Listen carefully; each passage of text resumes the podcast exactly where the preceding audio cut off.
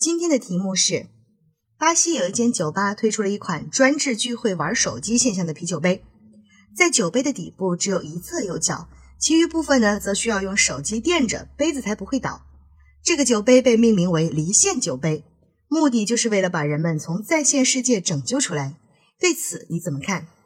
题目当中问你怎么看，这明显是一道综合分析题，其实就是让大家分析一下巴西酒吧这个现象。而在综合分析题啊，大家在分析的过程当中要注意的是，巴西推出的这个酒吧，它只是一个个别的现象。我们要能够透过现象看本质，说的是人们的在线生活和现实生活之间的一个关系。我们应该适当的离开在线的世界，回归到现实生活当中。而巴西酒吧的这种做法呢，就是一种创新的方式，不是一味的用教导啊劝说，而是采用了新鲜的方法，把人们从在线世界拯救出来。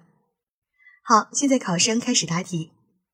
巴西酒吧的创意之举，既让人乐于接受，也能够让人们自觉放下手机，真正投身到与朋友的把酒言欢中。可以说，这是一种让人们暂时不做低头族的有益尝试，值得我们借鉴学习，并创新类似的方法，让人们由被动到主动，让手机离线，把自己从在线世界拯救出来。随着智能手机的普及以及智能手机技术的不断更新和提高。人们的生活在智能手机的影响下变得越来越便捷，而与此同时呢，人们也渐渐成为了智能手机的依附品，购物、出行都借助手机的帮助，甚至在和自己对面的人进行沟通的时候，也懒得抬头面谈，而是选择以微信、QQ 的方式和对方沟通。这看似便捷了双方的沟通，却在一定程度上拉开了人与人之间的距离。巴西酒吧的这种创意之举，让人们不得不暂时放下自己的手机，而实际上是帮助人们暂时脱离了手机里的虚拟世界，真正的投身到现实环境的欢乐和畅聊当中，让人们重新体验真实的快乐与欢聚。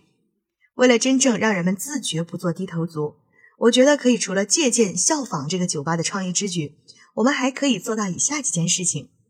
从自己的角度来说，尽量在无需使用手机的时候。或者在每天的固定时间强制自己放下手机，利用这样的时光与家人面对面的聊天，或者是去阅读一些自己有兴趣或者对自己的发展有助益的书籍等。也可以利用这些时间做一些运动，比如在周边的公园散步、慢跑等，